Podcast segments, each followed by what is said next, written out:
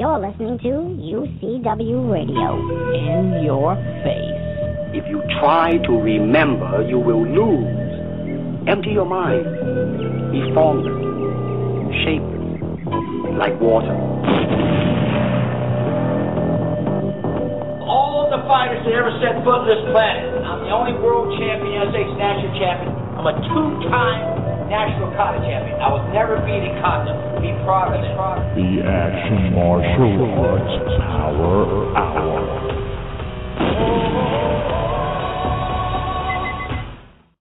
All right, welcome to the Action Martial Arts Power Hour with your host, publisher of the Action Martial Arts magazine, the Honorable Master Alan Goldberg. Uh, before we start the show today, uh, we at the Power Hour want to remind all our listeners that it's Breast Cancer Awareness Month, and together we can find a cure. Now, Alan, with uh, are you with me? Yes, sir. Okay, with that said, our special guest, as you know, he's been featured in well over a hundred uh, feature and hundred TV shows, over a hundred feature films throughout his career, and he's still going strong. He has played in everything from westerns and gangster, gangster flicks to straight action drama, and some of these films have become iconic in nature in Hollywood. Now, we all know that fear does not exist in the dojo. So, without, without further ado, please welcome to the Action Martial Arts Power Hour from the Karate Kid and Rambo 2, none other than the one and only Martin Kove. Hello. Mar- How are Marty, you? welcome to the show. Oh, thank you, thank you. It's a pleasure to be here. Uh, Martin, It's our pleasure as to always, have you. Definitely, as we be, we became good friends as, as of last year at my event, and uh, I was always been excited about what you've done in your career. And uh, can you go over a couple of things that that would let the audience know exactly who you are? Because they're only hearing a voice right now. Well, you know, mercy is for the weak here and on the streets. You know, uh, someone confronts you, he is your enemy, and enemy deserves no mercy. I think There that was go. the first thing in Karate Kid 1. I remember, you know, walking up and down the aisles in the dojo and being sick as I possibly could. I think I had 102 fever. It was kind of Mhm. like, I think like um in that wonderful movie uh that Gene Kelly did, um, Hatful of Rain. No, not Hatful of Rain. Um Dance, dancing in the rain. Not dancing in the rain. What was it called? Um, it was uh, singing in the Singing, rain. in, singing in the rain. There we go. We got Yeah. it. And I and I was really yeah. I think I had 102 fever. I kept going behind this huge uh curtain and drinking this tea and you know honey and lemon and everything and and I think that was the first day on the set. I mean you know of Karate Kid one, and who knew that it would ultimately be John Kreese would ultimately be this icon. And I think we all we all did know what we had, and the movie went on to do you know three pictures, and no one really talks about the fourth one, but you know. Okay. Uh, and then this remake, which is uh, which I thought was a good little movie. Yeah, yeah, definitely. I think it was good. And they they they stacked the deck. Let's put it that way. When you got you started your movie, there was everyone on there was very unknown to some extent. I mean, you you had done some TV stuff and uh, a few other little things, but you know, it, it, the movie was uh, was a fluke in a lot of ways. And uh, I think you know I- all I, icons, all iconic pictures. I mean, years ago, if you think about Humphrey Bogart or you know, Humphrey Bogart, James Stewart, or Cary Grant, these cats had five and six. I mean, Treasure of the Sierra Madre, The African Queen, Maltese Falcon, Casablanca. Humphrey Bogart had so many, you know, classics under his belt. Now, as an actor, I think it's really tough to get. You know, you're lucky if you get one. You know, Mhm. I mean, Yeah. Harrison Ford, I think, probably in modern day actors has the most between Star Wars and Raiders and and you know, that actually that's about it. You know, because you know, Mhm. he's so many Star Wars, but uh, I he, just he think didn't need any more than that. Let's put it that way. you know, that was quite enough, right? yeah. I mean, think of all those movies. You got four Indiana Jones movies, and God, you have how many how many Star Wars pictures? At least three he's done. Yeah. Well, he he made himself a name. He's done you know other things that were pretty well, uh, the President's Men, things like that, that were actually held pretty pretty high. And uh, you, you got guys like that that just they're good actors, so people kind of want to see them. And I think I think what the Karate Kid thing was always the underdog thing that actually brought it to where it was. And I mean, you weren't the underdog guy; you were the bad guy, you still made yourself a name. So that was a good thing about that. Yeah, and and and I kind of you know we never thought we had. I think the interesting thing is if if anybody out there hasn't seen the newest issue of the DVD, it has all the commentaries on it from what we thought about being part of a 25 year old classic. And we all got on there and talked in that uh, most recent issue about what it feels like 25 years later. And uh, I think Pat Johnson, um, who's a stunt coordinator, who of course helped mold my character, and he doesn't want to take any credit, but he really did. He helped mold John Kreese with the attitude, and and you know he did Batman and and Ninja Turtles and all that, and he talks about the spirituality of making the picture, the attitudes we had, and and how he trained us all separately, and Miyagi was trained separately from the from the Cobra Kai, and Cobra Kai was trained separately from me, and it created this mystique, and it certainly added to this wonderful mystique of this movie being on every day somewhere like a Lucy show, and uh, everybody loves it just as much the fifteenth time as you saw it the first. I agree.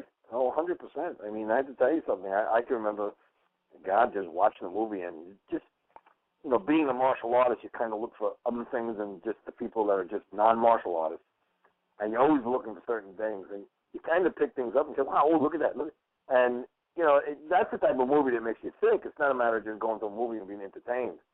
So definitely, when you say the spiritualism involved, was 100% there. And well, uh, you know, it, it, when I it attended your event, when I attended your event last January in Atlantic City, when these um, grand marshals, um, grand masters, and um, uh, they they were champions, five you know five time world champions, and especially one kid came up to my table, and he said, you know, I was ten years old when Karate Kid came out, and uh, I, I loved it then. He was about 35, and he came up to me and he said, "Now I own 30 dojos." Yeah. And the Grand wow. Would come up to me with this long gray hair, who could probably snap me in two with a breath, and said, "You don't know what you've done for the martial arts world." And then, then these five-time world champions would come up and say the same thing to me, and it would humble me to my knees because it was done in such a an affectionate, compassionate form of dialogue, not like you know an autograph seeker, but someone who just wants to let you know what you've contributed to the wonderful discipline of martial arts. You know, and yeah. I was humbled, so humbled. It was a you know, I, I, yeah, I never call my event an autograph signing. I actually call it a, a you want to say a showcase because that's really what it turns into you know, you come to my event, and if people didn't even know, I think you had called me. We were at the last minute, and we got you in last year. And you know, when people came there and saw you there, it showcased you more than just people coming up for autographs. And that that's the mystique that I try to build with everybody to come into this event and you know mingle with the people, talk to the people, and get to know them in, on, on a different level than just a movie star or, or someone that was in a movie. And that happened to you, which is which I guess I did my job then.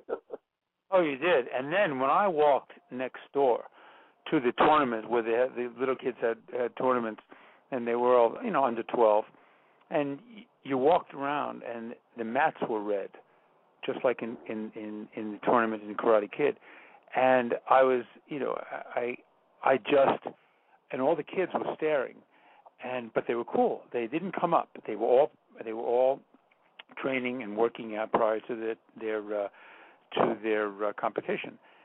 And I had this sense memory exercise that all of a sudden, watching these kids and feeling the, the, the sensations in the air and looking at the red mats, and I kept assuming a position of crossing my arms, putting my hands into my belt, you know, my the, the flat of my hands like I did in mm-hmm. a movie, and I mm-hmm. like I was back there.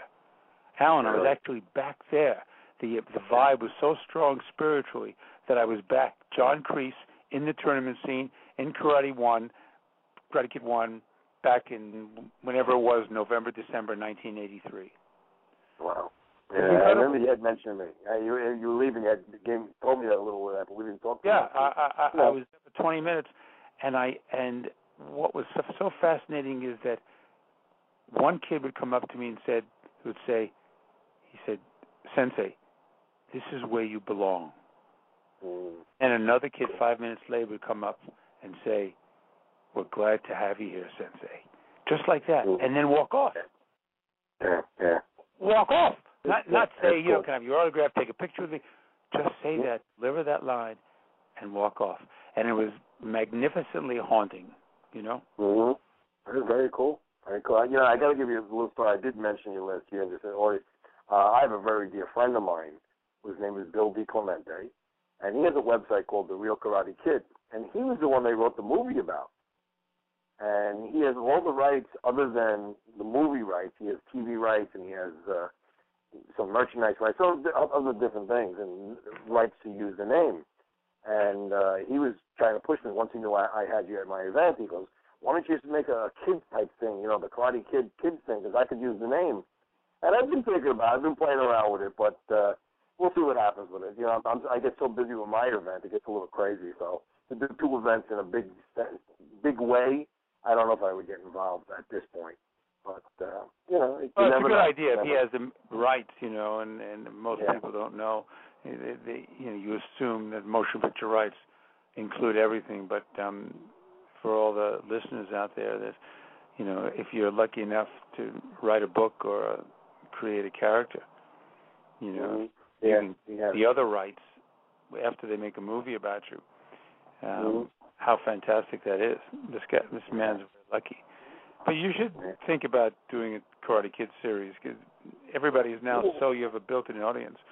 It's, yeah, we're, uh, we're thinking about something. I, you know, once I get a little closer to what I, my ideas about it is, I'll let you know more about it, of course, because you'll definitely be part of it. But uh, what what else would the audience know you have besides Rambo 2? I remember you did also Cagney and Lacey you on.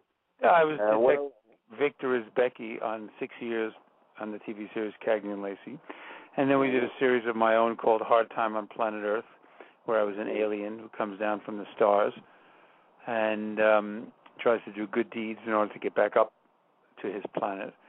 And uh, we did Wyatt Earp. We we had a wonderful time in, in Wyatt Earp uh, with Kevin Costner and and the Gambler. I mean, I love westerns most of all.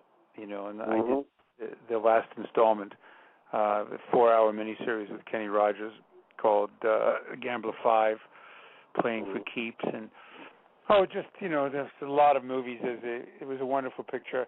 I, I didn't like doing it at the beginning. It was Steel Justice, and then people love it. It's such an interesting cult movie. It goes along with Last House on the Left and uh, Death Race 2000, all those things you did in the early years that I, you know, Stallone and I did Death Race 2000, and you know, I mean, whoever thought it would become a cult movie and and Last. House on the Left, I can't even watch. It's so violent. Also becomes a cult movie, you know. So, you know, um, Get you and- busy. Get you busy. you know, it, it, it's real interesting. Right now, we're doing a uh, internet television series. I'm real big on rejuvenating the West, so we're doing a surrealistic, very surrealistic um, western called Six Gun Savior, and it's on. It's advertised on YouTube, and you can see it. We're just, you know, finishing the final touches of. We shoot about every three months, several episodes, and it'll eventually be a DVD movie, but it'll be on the internet, and uh, it's a terrific Eric Roberts and myself, and, and Oh, Eric, yeah. Yeah, Eric, we- have a- brilliant, brilliant. he plays the devil, and I play the mentor, and it's a lot of fun. But I, I, I just have projects going, you know, that can resurrect the western. I just want, I like to leave that legacy out there that, uh, you know, the, the genre we were all weaned on in the 50s and the 60s, you know, Mhm. can Yeah. come into fruition again. Uh, it just takes a new twist. It takes a different rhythm in the movie. You know, the John Wayne Mhm. movies only work to a certain degree. The, the kids today have a much less uh, attention span than we did. You know, and uh, that's what I'd like to launch. And um, I just finished a lovely little movie uh, uh, called Falcon Song, which was a terrific little picture we shot in Billings, Montana and another one in Salt Lake. Uh, so, you know, it's um, with um, Anthony Michael Hall, and Oh yeah. Yeah. yeah, and, and you know, fun things are going on all the time. You know, So you're not you're not sitting home waiting for the phone to ring. That's a good thing. no, I'm I'm out there. You know, I just was in London doing an autograph show, which was fascinating. I do about three, four of these things a year, and and uh, I was in Germany as well, and and um, it's uh, you know, life's good. I've got two children who, who uh, my son's in the business. His name is Jesse Kove, and and I guess you, you all can look him up on the, uh, I guess on IMDb. He's former of a little producer at the age of 21, and this wonderful little movie called Mischief Nights, and uh, written by um, my girlfriend's son.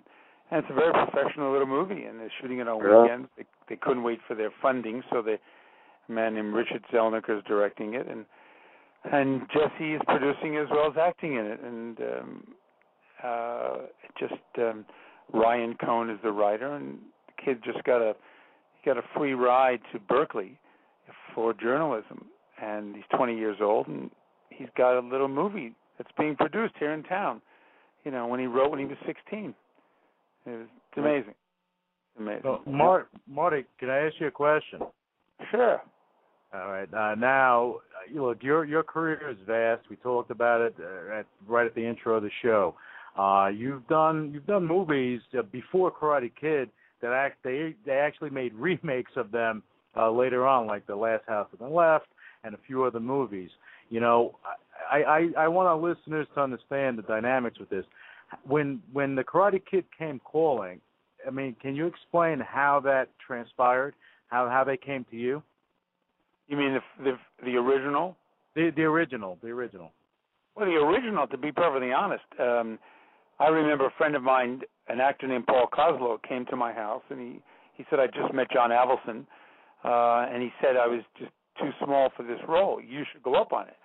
Well, you know, I I immediately called the agent. and The agent said, "Well, I had you up on it, and he didn't like your picture." So I called my PR guy, and he called the casting woman, and she set up another meeting, and uh, I I was given the script. Five days, I was actually given the script on a Monday, and he and she said to me, "You have all week to study it." Well, the very next morning, I get a call, and she says, "The director wants to see you at noon." And I was I was really upset. I hadn't studied, and I was so angry. And at the time, my my wife said to me, she says, what, "Use this anger. How you feel about this? Use it right now." And it's nine o'clock in the morning. I got to be there in three hours, and we're doing the scene, and we're walking up and down the dojo. Mercy is for the weak here and on the streets, you know, and I'm berating the students. And I just went to see this director, and I just called him, you know, a, a major ass, and I said, you know, John Avildsen, we fire our agents and we fire our managers just to get appointments to see you when they don't come across, and give us appointments to see prominent directors such as you. And I said, but I didn't have any time with the script. You're a real ass. And I looked at the casting woman. And I said, "So are you, Caro Jones." And I went right into the reading. Mercy is for the weak here, using all this venom I felt for these people. Mhm. They loved it. Sent me to Jerry Weintraub. Jerry Weintraub came four days late to the meeting. He was in Europe.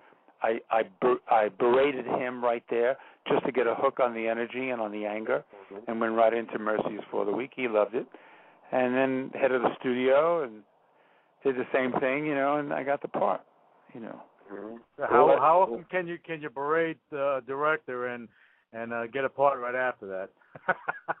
Well, because they're secure. I don't think you can do it on television because there's a lot of fragile egos there, and some people you can now because there are so many wonderful, you know, wonderful writers and directors coming into the cable world from the film business. So Mhm. it's not as it's not as shaky. But you know, I I remember doing the same thing. I thought, well, that's the deal. And one time I went into a uh, an, an interview and I had a prop gun in my bag, and they they thought I wasn't unpredictable enough. So I got a second meeting, and I really wanted to do this movie with Chuck Norris and shooting in New Zealand, Finland, and Fiji. And I remember pulling this gun out of the bag at some given moment, and boom, uh, I put it under the chin of this producer who was my biggest fan in the room. He was so frightened to death. I, I, I walked out of the room and I turned around to the three of them, the writer, director, and producer, and I said, "Gentlemen, I hope we can do business." Certainly, I get a call ten minutes later that the role is mine, you know, and uh, I did it one other time, and I was kicked out of the room. It was an HBO Dennis Hopper thing about Bobby Seale. I pulled the gun, kicked me right out of the room. They hated it. So it's the kind of thing. These kind of activities, you can't really do that anymore because of basic current events. Sometimes they work. I don't think I'd do it again because there were just too many variables to say no. You know, there's too much competition out there, and sometimes they work, and sometimes they don't. So you got to really find out what is appropriate for the role, what's appropriate for the energy in the room, and um, you know, it's uh, it, it, it's just it's like that. You know, there's no formula for finding a successful film and doing an independent movie that makes noise. You know, it's it's it's really a crapshoot, no matter how you look at it. Yeah, uh, I, I tell you a funny thing too. Even the Karate Kid was copied. Well, you know it was copied the last time by Will Smith, but Chuck Norris actually liked the Karate Kid so much, or loved it, if you want to say, he made Sidekicks, which was a complete copy of the Karate Kid. And yeah, and I think they asked Chuck. They had asked Chuck to play my part. Oh, really? Yeah, Oh, they had okay. asked Chuck to play my part. That's what I was told, and you know, he and he didn't want to, and and uh, it was it was quite interesting. You know, it was really Mhm. it was quite interesting what they went through, and and uh, Robert Mark Kamen, who wrote Taken and Taken Two, who's been produced many many many times, uh, a lot of stuff he's written. Who wrote Karate Kid? You know, we it must have been about two months ago. He came to the Academy had a classic a classic screening. They called it the Classic Summer uh, Summer Classics. They called it, and they screened the Karate Kid outdoors for hundreds and hundreds of people here in Hollywood. Hmm. And they screened five movies through the summer, and Karate Kid was one.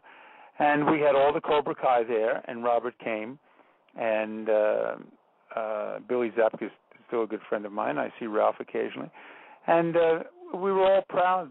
The first time we had been together in 20 years, Mhm. and the movie first time I'd watched it in years, and it still holds up. Yeah. And there are pieces, you know, there are just some movies. When I watch The Wild Bunch, it holds up. You watch The Searchers, it Yeah. holds up. You watch Casablanca, it holds up.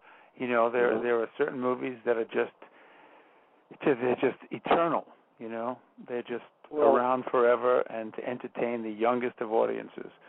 And uh, I go around the country in an anti-bullying campaign with a psychologist, and we often have scenes from the Karate Kid projected on the screen, and then I come barreling in in my black gi, and uh, I've been always trying to get on the Oprah show and talk about this, but you know, it's it's just amazing how how a character like John Kreese is really the ultimate bully, and kids love to hear about what you can do about the bullying situation from a four-star bully. You know. Mhm. There you go. And, that, Yeah. and that, that's a big epidemic now with with bullying and you know because you have cyberbullying, you have all types of bullying going on nowadays, Marty. Yeah, I mean, Sue Ellen Freed was a psychologist who came. We went to St. Louis and Cincinnati and Beverly Hills and where else did we go? Um, Chicago, and we traveled around. And we'd still like to do it. It's just really hard to do it at time because we need a sponsor to, you know. Mhm. I didn't get paid to do this. I just took out time to do it. But it was a great chat that she gave the guidance teachers and the kids, and I came in at the end as icing on the cake and showed the three times I bullied kids in the tournament scene, and it's a tough problem because we all suffered from it. I mean, it goes back as far as Rome and ancient Greece. There were bullies then, you know, Mhm. and uh, what to do about it today? It's it's hard. It's a it's a difficult problem, and um, you know, one day I'd love to go on Oprah and just talk about what the variables are, you know, to solve the problem.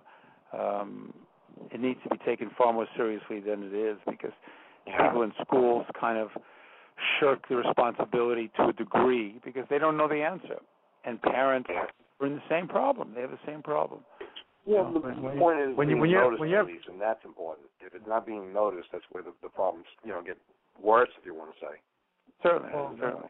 Well, well, guys, you know, when you have kids actually killing themselves from being bullied, there is a massive problem.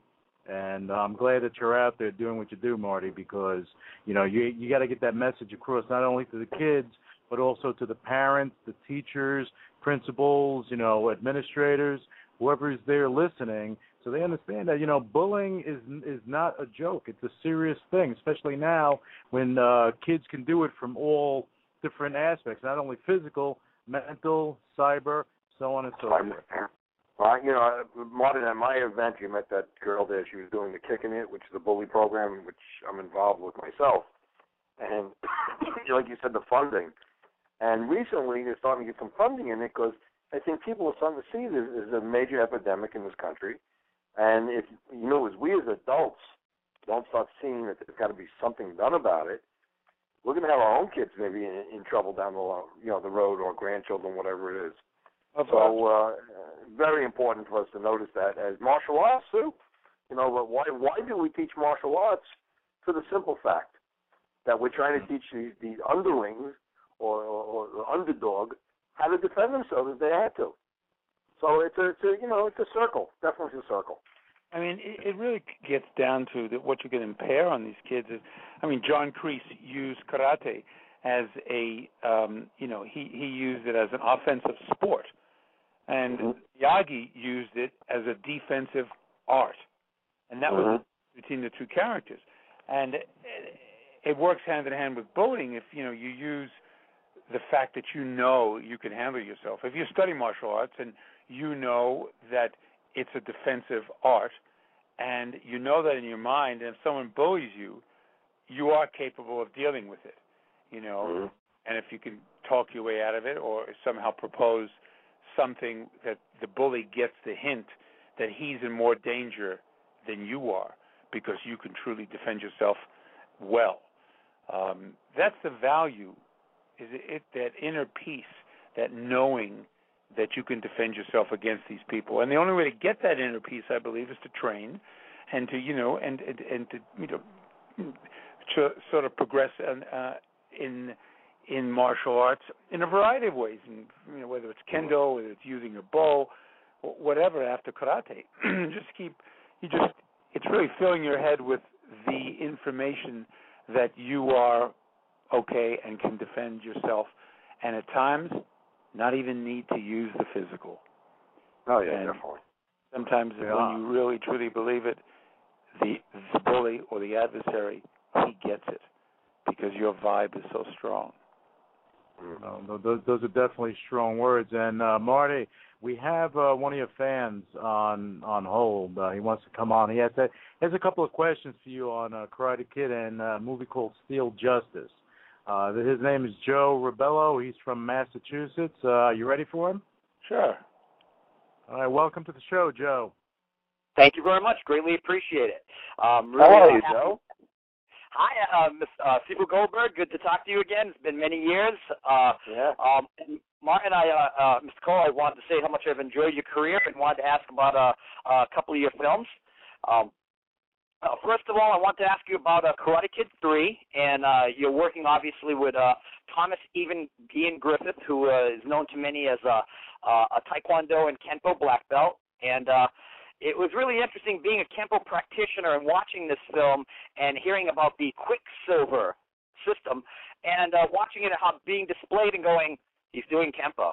And, you know, Joe, and, uh, Joe, Joe, Joe, can I interject one thing for one minute now? by all means.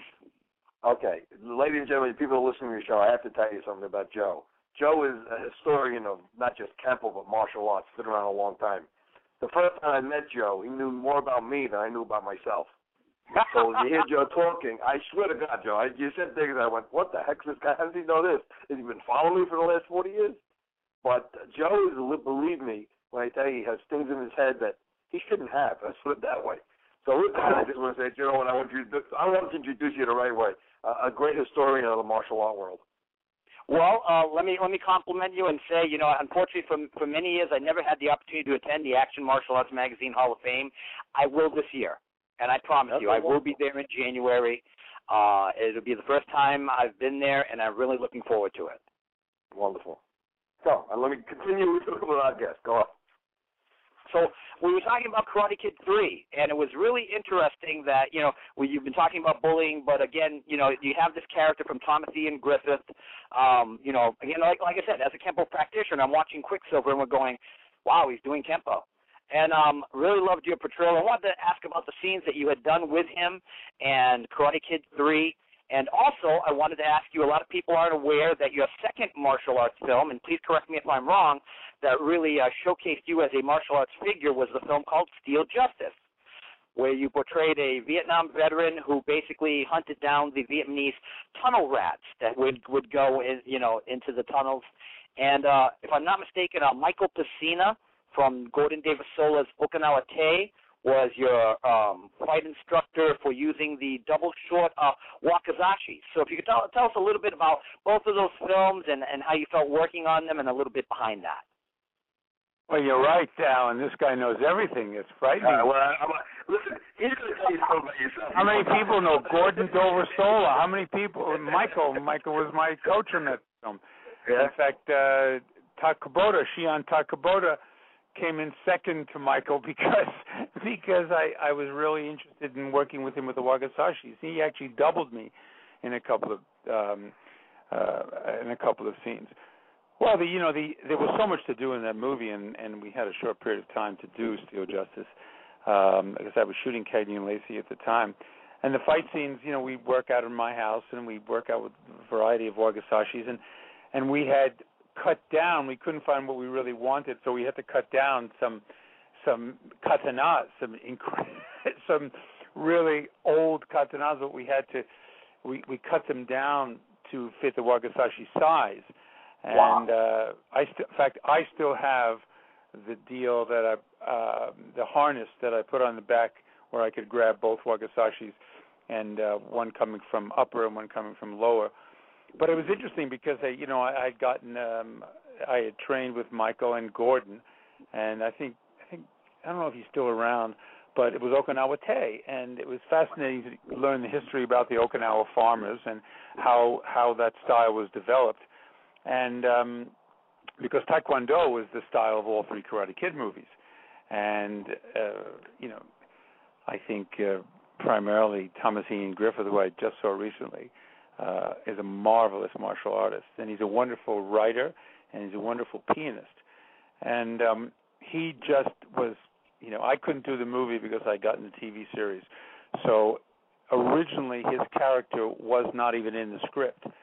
Uh, they couldn't. It was me who was creating the sting on Ralph by training both Sean Kanan, the other bad boy, and training um and training Ralph at the same time and then ultimately I bring I was supposed to bring back Sean and uh same ending but I couldn't do it. And uh it was unfortunate I only shot on weekends there because I was doing hard time on planet Earth. And it broke my heart because uh, as usual agents said I'll get you out. Don't worry about it. I'll get you out of the TV series. You'll be able to do Karate Kid 3 and it was all about me. It was my vehicle. And then once I couldn't be there as often as they liked, they wrote, Robert came and wrote Terry Silver into the piece. So they put me on vacation to Tahiti, and they shot me on three different weekends, and a couple of scenes. But he did everything in the movie I was supposed to do. And it was technically, you know, Karate Kid 3 was, was John Kreese's vehicle, and I couldn't do it. Uh, but working with him was marvelous. I learned a great deal because he's the real thing. He's just the real thing, and he's marvelous. And he was a lot of fun to work with, and and uh, so was Michael. You know, Michael was great on Steel Justice, and and uh, you know the, And the movie. we, maybe we get him at the event one one year also. Juan. Yeah, we should. I, I've lost contact with him, but Thomas, I see. It'd be nice to get Thomas in there. Um, but you know, Thomas still, you know, he he trains and he's terrific, and he's got white hair and he's got a white beard. And I saw him at the uh at the engagement party of oddly enough Sean Kanan, the bad boy from Karate Kid Three, Okay. and that was six months ago. So we stay in touch, you know, and uh I'm so impressed with your knowledge. Gordon Dover and nobody knows that name. Well, you know, funny about funny about Gordon was um, a lot of people don't know he was also the, the karate instructor at one time or another for both uh, the late great Joe Louis and uh, Jim Kelly. Yeah, yeah. And, Uh, I, Joe, I think we're going to keep you uh, on hold for a little bit, and you're going to come back on the show. You have you have a lot of stuff to add. Yeah, you should talk about Enter the Dragon and all that because there's wonderful history about that movie with Jim Kelly and and my Brooklyn my Brooklyn actor mate there, uh, um, who is uh, John Saxon, who is uh, Yeah, Wonderful. John. Yeah, John's from Brooklyn, right? yeah, you know. Uh, but but Joe, we're gonna we're gonna put you on hold. We're gonna bring you back on the show because I think you have something to add here uh, after the intermission. But we have one more uh, call to bring on. Okay. Sure. by all means, Nice talking to you, Joe. pleasure talking to you. Talk to you in a little bit. Thank you. All right. All right. We have uh, Shannon David from Atlanta for you, Marty. Okay. Gentlemen, thanks Nice. for taking my call. And I was just uh, cruising by and I saw uh, Martin was on the show, and I want to stop by Martin and say, I'm 42 and I grew up with your movies, some of the best movies of all time. I saw you in, uh, of course, Karate Kid and Rambo, and I just wanted to uh, thank you and see if you've got any projects uh, upcoming for the big screen again. Well, there's uh, this song, uh, this uh, movie I was mentioning earlier called Falcon Song, which is a it's a wonderful little movie. We shot it up in Billings, and the character was ultimately the villain buying up all this land for mineral rights. And he had an ancestral. He had his background. His ancestor was a pirate. And what I did was I went to the director, and uh, it's become my new favorite movie. I went to the director and I said, "Listen, why don't we personify this background of pirates?" And because I'm a big Pirates of the Caribbean fan, big fan of, you know, films, um, The Buccaneer with Jean Lafitte and Charlton Heston years ago, and I just love pirates. So I forwarded him a great deal of information about pirates, and he rewrote the character, and rewrote a sword fight in there with me. Uh, I paraded around instead of parading around in a suit and tie. I, I wore red striped pants and high black boots, and um, I have, you know, I carry a flintlock, and it's going to be a terrific little movie. It's called The Falcon Song, and uh, it'll probably be out sometime next year. And uh, you know, look for that because I think it's it's just uh, marvelous. I mean, what this guy did, spewing Lord Byron dialogue and spewing things from from Robert Louis Stevenson, and uh, it was really uh, it was really really a guess. You know, Cool. I enjoyed that very cool. much, and and uh, it was directed by a fellow named uh, uh, Jason Brown. So uh, just look for it. It's called Falcon Song, and uh, it's really fun. And the other one with Anthony Michael Hall, which will be out next year, is called Friend Request. Friend Request, um, and uh, uh, it was written by Jason Falasco. And it's also a terrific little movie, sort of like Lethal Weapon. And uh, I play uh, police chief, and very humorous. It's really very humorous, and you'll have a good time looking for that. But You know, not- there's an old adage, Martin. It says, uh, you know, they don't make actors like they used to, and I really believe to a large part that's true. You're of a generation where, you know, uh, real character. You know how to act. You're the ultimate bad boy in movies, and I appreciate your work and uh, keep it up, my friend. Oh, thank you. You're very kind. Thank you very much. Thank you. Thank you for coming on the Shalom air. to you both. Appreciate it. Thank you. Bye bye. Thank you. God bless. Uh, okay, on that note, we're going to take a quick commercial b- break, and we're going to be right back with Martin Kove, your host, uh, Alan Goldberg, and we're going to have our special co-host, Alan Woodman, coming on. So just hang on. We're going to be right back in a minute. You're listening to UCW Radio. In your face. Audience, say it with me. Legendary. It's going to be legendary. It's going to be legendary. It's going to be legendary. It's going to be legendary. Action Martial Art Magazine, January 25th, 26th, Hall of Fame, Life at the Tropicana Hotel. Be there, bigger, better than ever. The ultimate martial art event, biggest martial event in the world. Tropicana Hotel. You want to contact me, 718-856-8070, or go to our website, actionmagstore.com. I like their size, I love their texture. their shape, feel. They complete me. Big, small, it doesn't matter. Yes, I like boobies. Love boobies. Yes, I love boobies. Yes, I love boobies. I love boobs.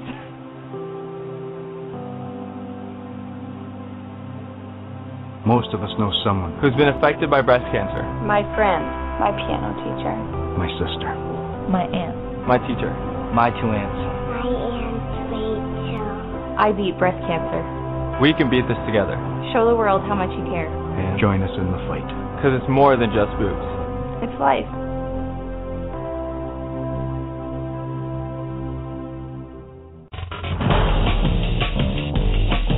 UCI will ban Lance Armstrong from cycling, and UCI will strip him of his seven Tour de France titles. Lance Armstrong has no place in cycling.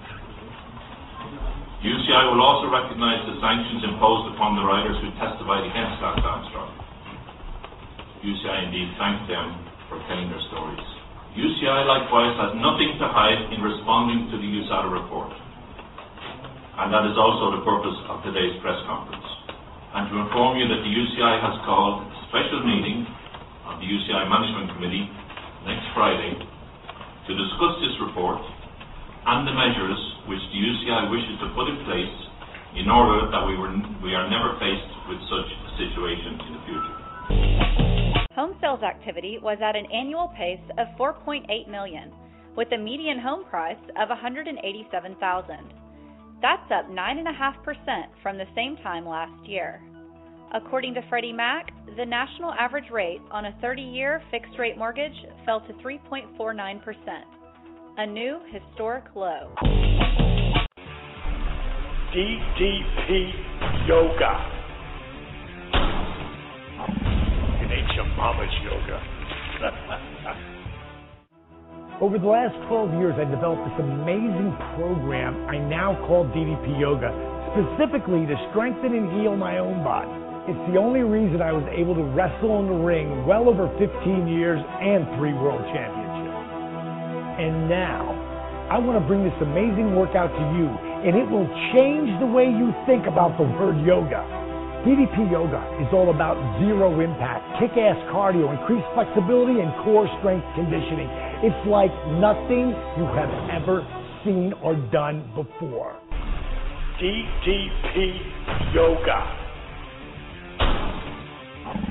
It ain't your mama's yoga.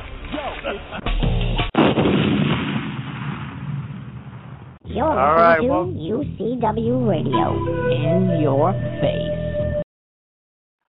I love that. All right, welcome back to the Action Martial Arts Power Hour with Master Alan Goldberg and our very special guest, Martin Kove from The Karate Kid and Rambo 2 and about a zillion other movies. The guy's been around and he's still going strong. All right, and for this half of the show, I'll, I'm going to be bowing out to welcome our special co-host for the rest of the uh, show, Alan Woodman. So, uh, guys, uh, it's all it's all there for you.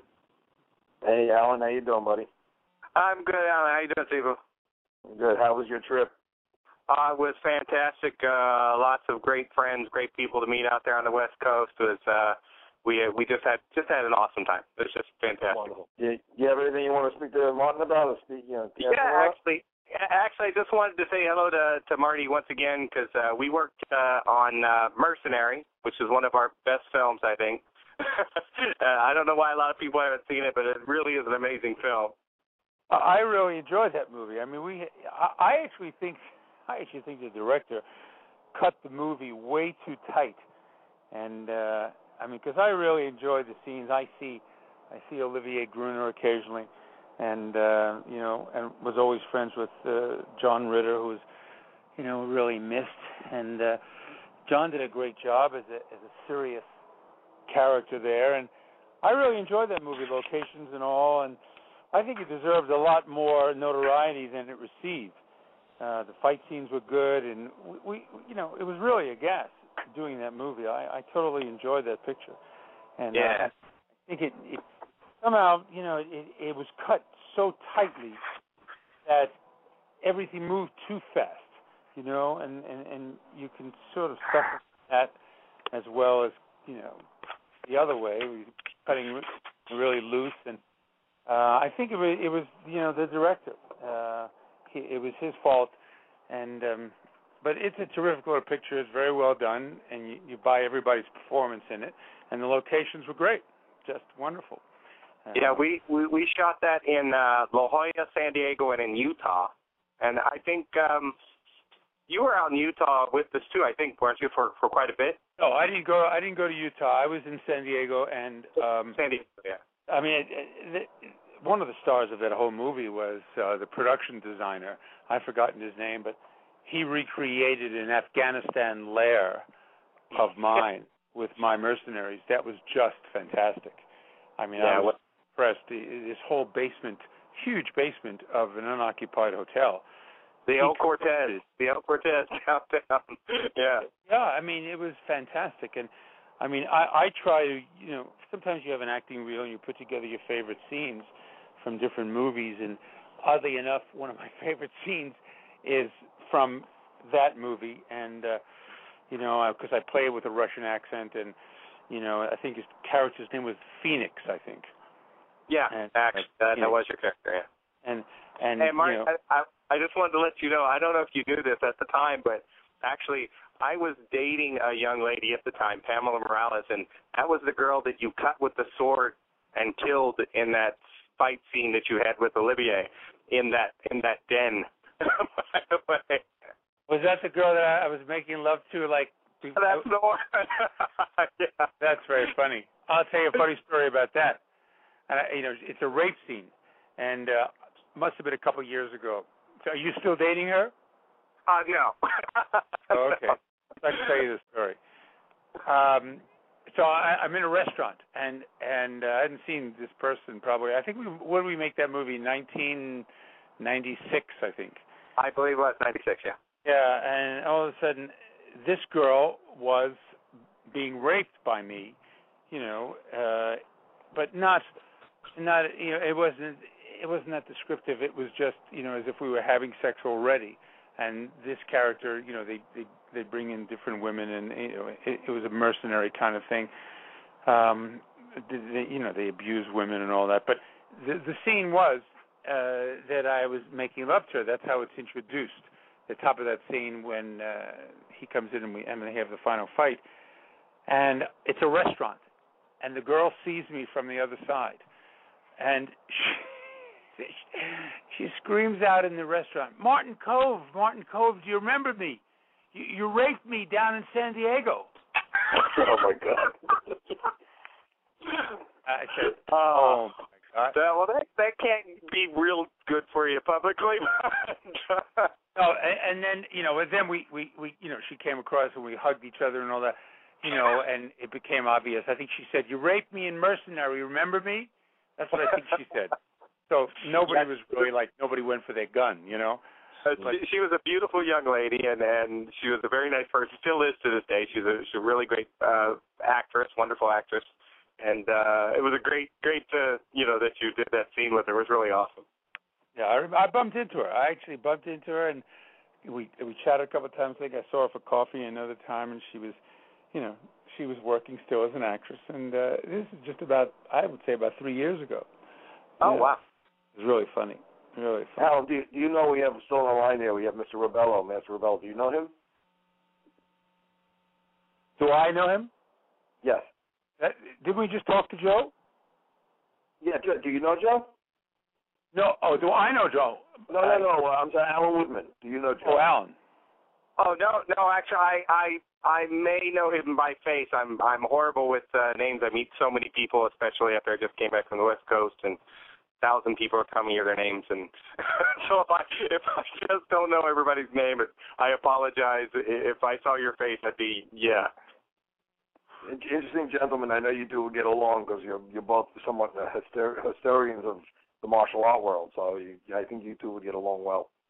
Anyway, I so I I enjoy anybody that can can teach about true history of martial arts. That's you know that's my big thing, Alan. So uh yeah, I'm I'm sure he he sounds like an amazing person that I'd love to talk to. just don't call me doctor. That's all. Anyway. I- anyway, I- next. It's really interesting. You know, what comes up when I think about this little reel that I was that I put uh, Mercenary on. Who else is on that reel but Bolo Yeung?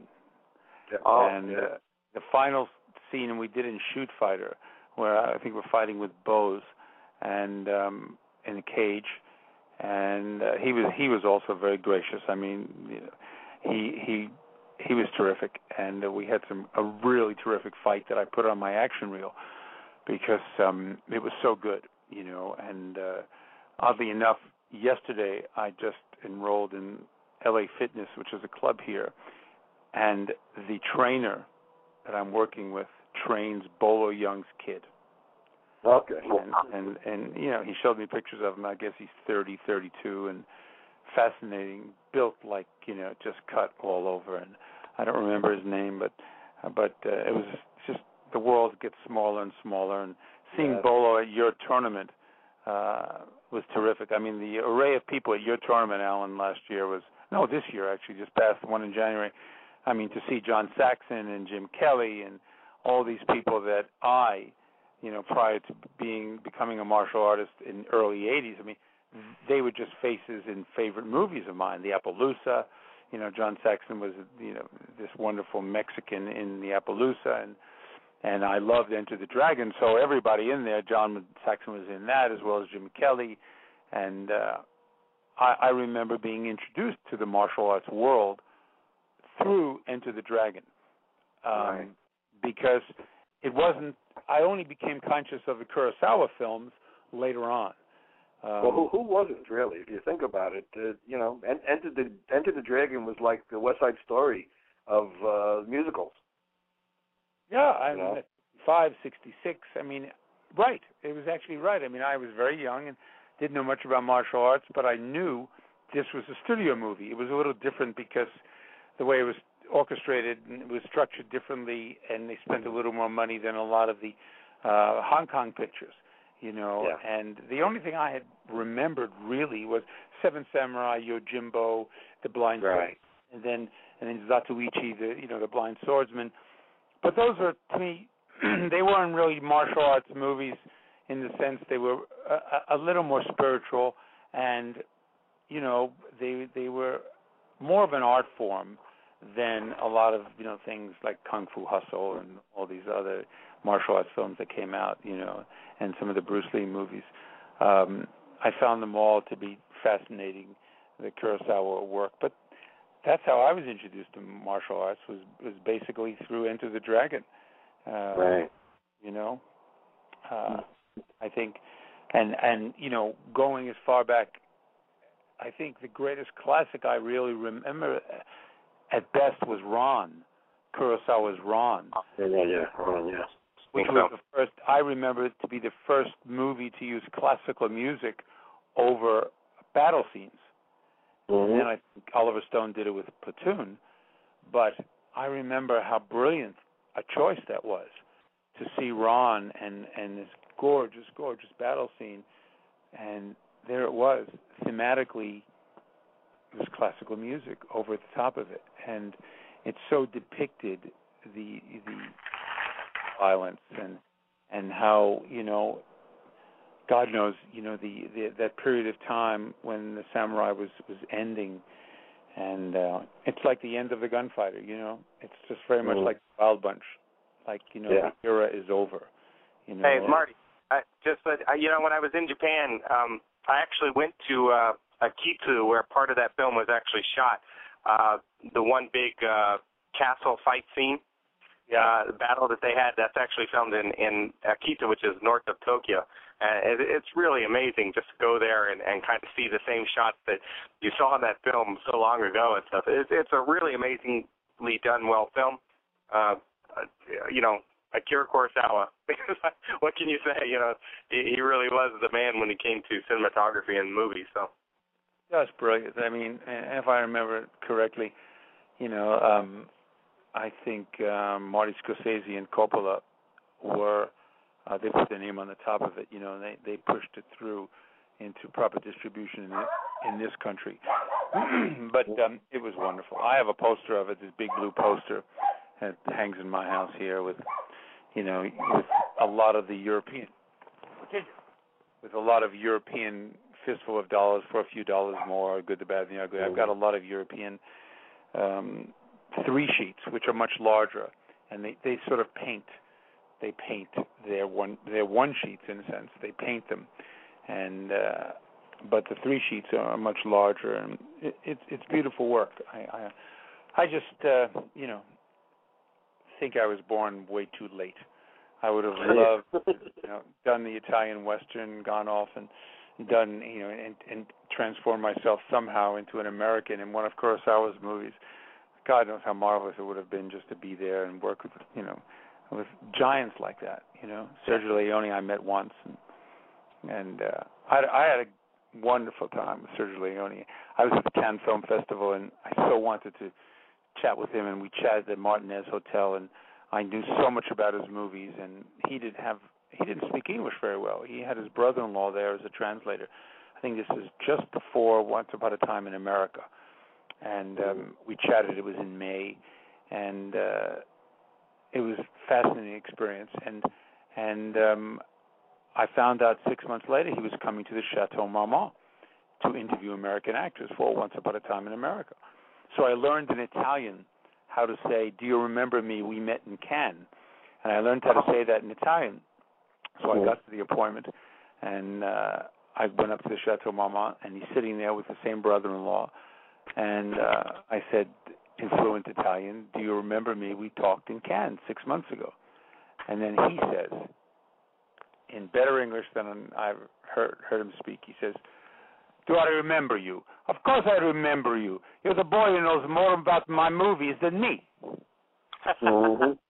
You know, you and. I, I died. I was hysterical. You know, he remembered our conversation. He remembered how much I loved, you know, his his uh, attempt to make westerns and his whole ballet. Because all those movies were ballet. I didn't get the part. Robert De Niro got the part.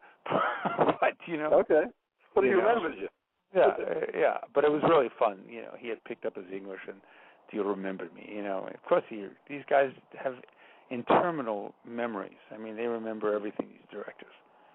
Yeah. Uh, Marty, just so you know, I wanted to uh, tell you, let you know that uh, I, I uh, school. I'm actually in uh, just north of Philadelphia, PA now, uh, where I live, but I have a school in the Bronx, New York. And um, last year at Alan's uh, event, or this January at, at Alan's event, um, you signed a uh, poster for me and a picture, and that actually sits up in uh, near the entrance of the school. So it's one of the first things that people see when they come in. So I wanted to thank you for that. It was really nice of you to give me that as a present. I appreciate it. Well, we'll chat when you come to the event in January. Yeah, What that is we will. Twenty fifth, is it, Alan? Yeah, twenty fifth, twenty sixth. Well, you're going to come in on the twenty fourth because we have our little dinner for celebrities. All right. And then the twenty fifth is the trade show and wine and cheese party. Twenty sixth is the trade show again, and then the nighttime uh, banquet. So we got a whole weekend to party. It's a wonderful event. Whoever's listening out there, and we can get yourself same location, There you go. same location, same. It's Atlantic City. Same yes? location, Trop- Tropicana Hotel. Same location. Yeah, it's great. Great, great Yeah, stuff. Good, good Really. location. People like it there, and I even ask people ask me to move it, go different, and I say, you know, you- If it's not broken, don't fix it. the place is the, the place is perfect for everything that we do. Everyone enjoys it there. We got good rates, good good things going on for everything. So we kind of just want to keep it going in the same place. But it, was spiritual. That's what's so fascinating about that event with so many people and so many killers. I mean, these guys were just killers. I mean, they were just, you know, all the, the, the all the, the five-time world champs and all those people I met. They just the real thing, you know, the grand masters and all, but so humble. It was Yeah. my first experience with such humility. It was just amazing, and they're so formidable and accomplished, and all of that. And yet, yet you think about the the what Karate Kid did for the martial arts world, but as an actor, it's just another body of work that you do. You know, mm-hmm. to me at the time, it was just another heavy. You know, Yeah. and, and you don't really. I guess I guess people like Jerry Weintraub and and and and the writer Robert Mark Kamen really know have a greater level of perception than sometimes the actor. The Mhm. actor just can immerse himself in the role. The director, John Avildsen, obviously knew what he had, and um, it was fascinating how he sees how the three of them, I believe, saw the whole picture of how well this movie would do. and it was only about nine million bucks. I mean, it wasn't a lot big expensive. Mm. None Yeah. of the actors had a sense of the success. Well, it, it it actually, if I if I remember correctly, it actually kind of got panned by a couple of uh critics who, who called it a low budget, uh childish remake of Rocky, if I'm not mistaken. Yeah, I mean there was, some negatives there. I mean John directed Rocky, so you know, I mean they would just hit that and uh, personify the the insecurity of so many of these reviewers. You know, would love to be in the game and be the artist and and uh, you know have inconsistent paychecks in their lives and well that's the part they don't want to have. So that's that's what you know they, they take the reviewer point of view. But you know, by and large, most of the reviewers were articulate and liked the movie, and and um, God knows, I'd love to go back and read some of the reviews from 19, 1984, and I didn't even see the first screening. I was shooting a movie in Washington, and I remember my wife at the time went with my stepson, and all she told me was, I said, "How was the movie?" And uh, she says, "You were good." And I said, is that it? She says, yeah, you you were good. And, you know, she's from New Zealand, and and you know, and she you know, very English, you know, and reasonably cold in that respect. And I wanted to know more, but I remember character was a comic book character. He was one dimensional. You know, I remember John Avildsen always telling me, you know, don't smile, don't give me the Marty Kove twinkle. I want just evil and and death. That's what he would tell me every time I tried to like smile in the movie. And um he was 100% correct, you know. I, Yeah, it worked out. Definitely did.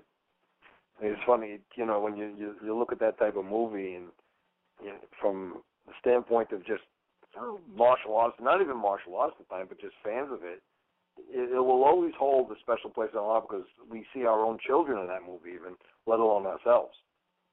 And as we grow up, we, you know, what kid is not going to watch that movie and, and love it even then today?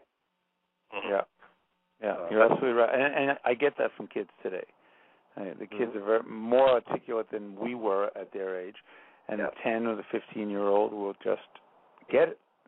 You know, uh, my I think my uh, uh, one of my doctors, his kids are seven and eight, and I gave him a, a copy of the disc, and they don't stop talking about it. And he every time I go to see this, he says, you know, my kids, my kids, and you know they're young children, and they're from Colombia, and they you know they speak the language, but I mean they were raised in Colombia, South America, and it it rings bells, and you know all over the world. It's um, as an actor, you wish you could have half a dozen of those movies, you know. Right. You know, you really do. Well, when I was in when I was in Japan, actually, I had a bunch of friends, and uh, I invited over to my house, and and uh, we sat down and we actually watched uh, the Karate Kid. And the funny thing is, in Japan, the title is actually not called Karate Kid, believe it or not. In Japan, it's called Best Kid, right? So, you know, when I was saying the movie Karate Kid, they go, oh, "I've never seen it. I've never seen it." And then when they came to the house and, and we're watching the film all together, they're like, "Oh, I know this is a Best Kid movie," and and it was so, you know, it's so unique that literally, I mean, globally, I think you can go. I think you can go to any country in the world, and I don't think that there's one person who really has not seen this movie or knows about it, and knows about, especially about your character. So I, I think it's it is. I think that right there is a testament to how good the film actually is. Yeah, I think you're right. I really think you're right. And uh I guess, you know, I did an autograph show with Ralph, play something called Chiller Theater, which is um in New York, and it's primarily a um uh a horror.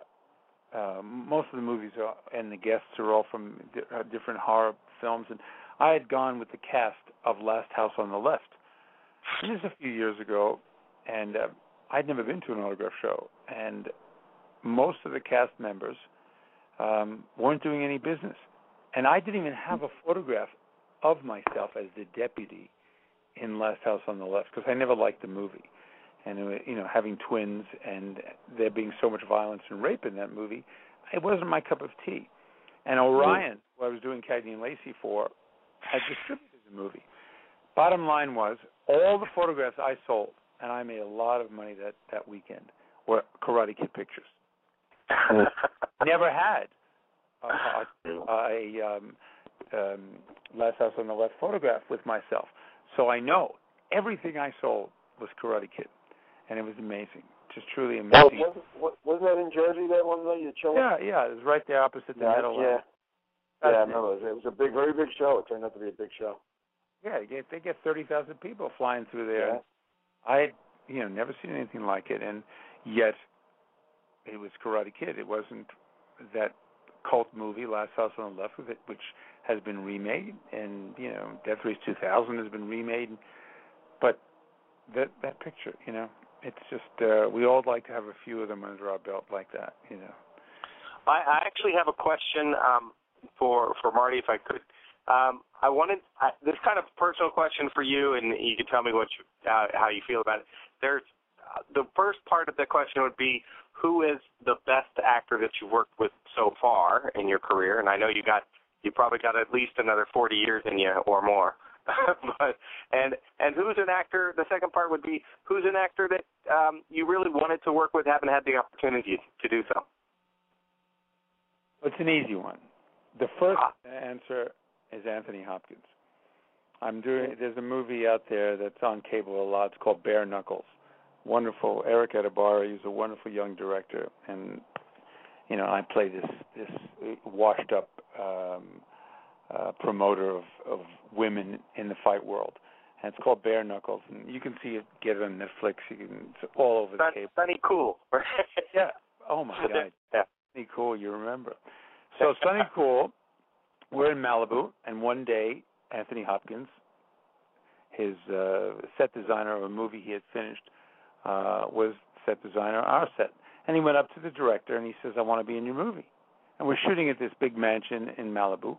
And of course the director, you know, was introduced to him, but thought he was just kidding.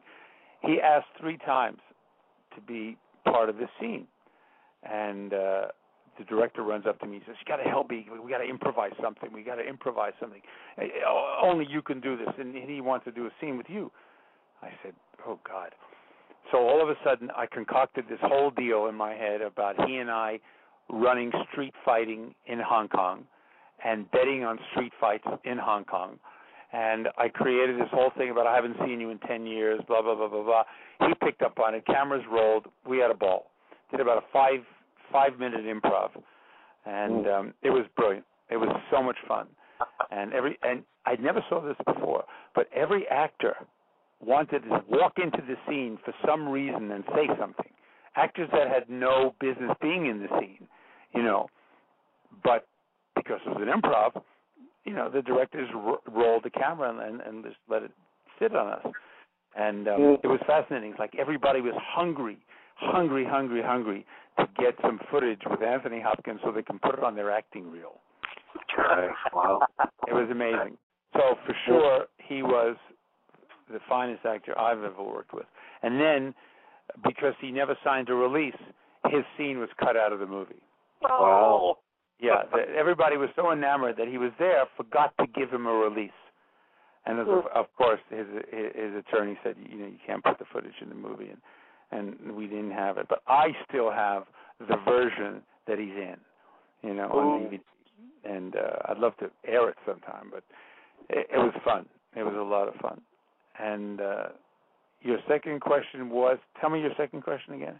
Uh, second question: uh, Is there an actor that uh, you you've not had the opportunity to work with but would like to? You know, I mean, I'm sure there's lots of people we'd like to work with. Is there anyone particularly that just jumps out at you? Because you work, I think you've worked with absolutely the best in the business. I mean, Sylvester Stallone, Anthony Hopkins. I mean, the list can literally get go forever. You know, Pat Morita actually was an amazing actor. People don't realize that he doesn't have any accent at all.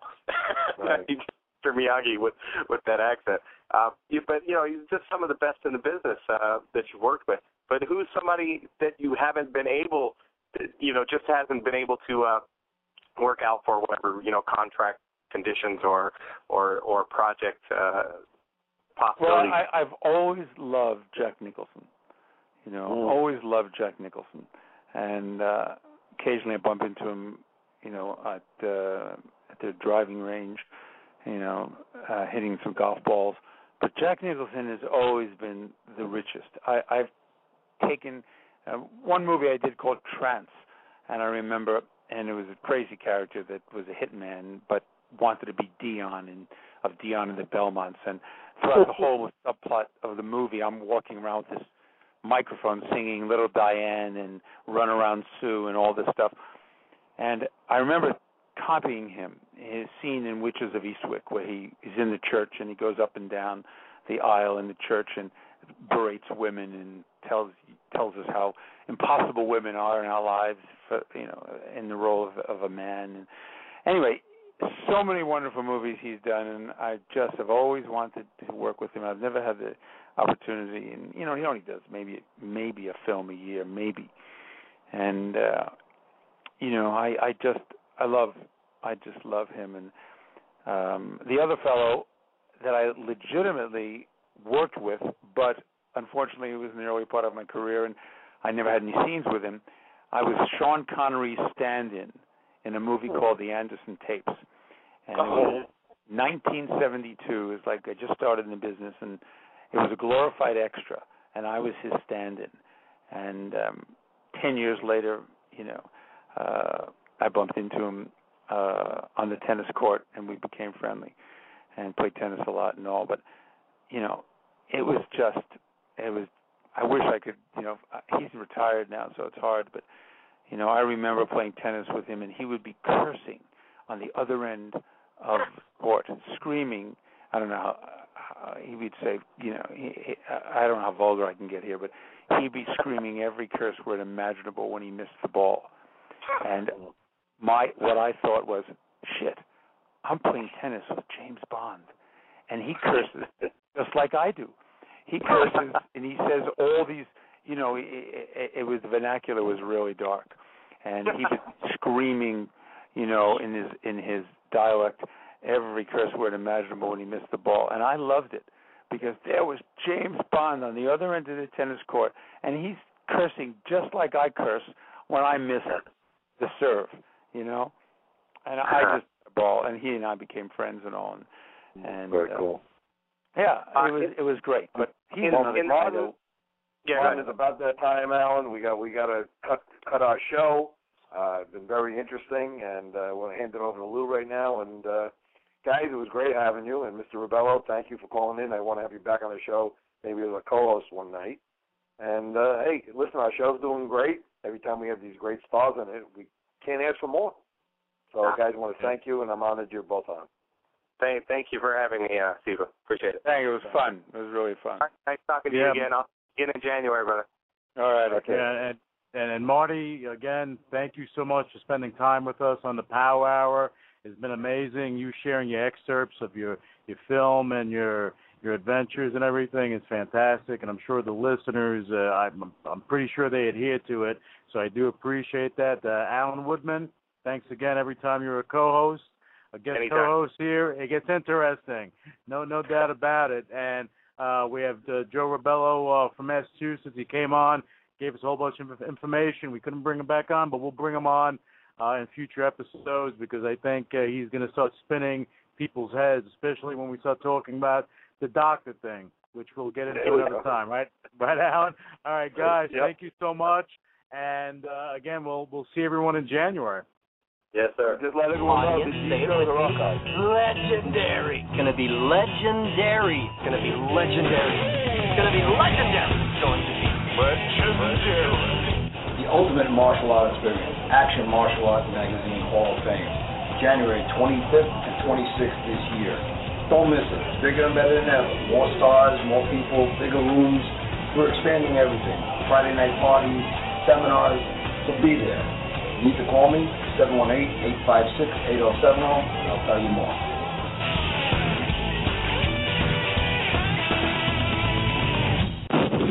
You're listening to UCW Radio. In your face. If you try to remember, you will lose. Empty your mind. Be formless, shapeless, like water. All the fighters that ever set foot on this planet. I'm the only world champion, United States national champion. I'm a two-time national kata champion. I was never beaten kata. Be proud of it. The Action Martial Arts Power Hour. Oh,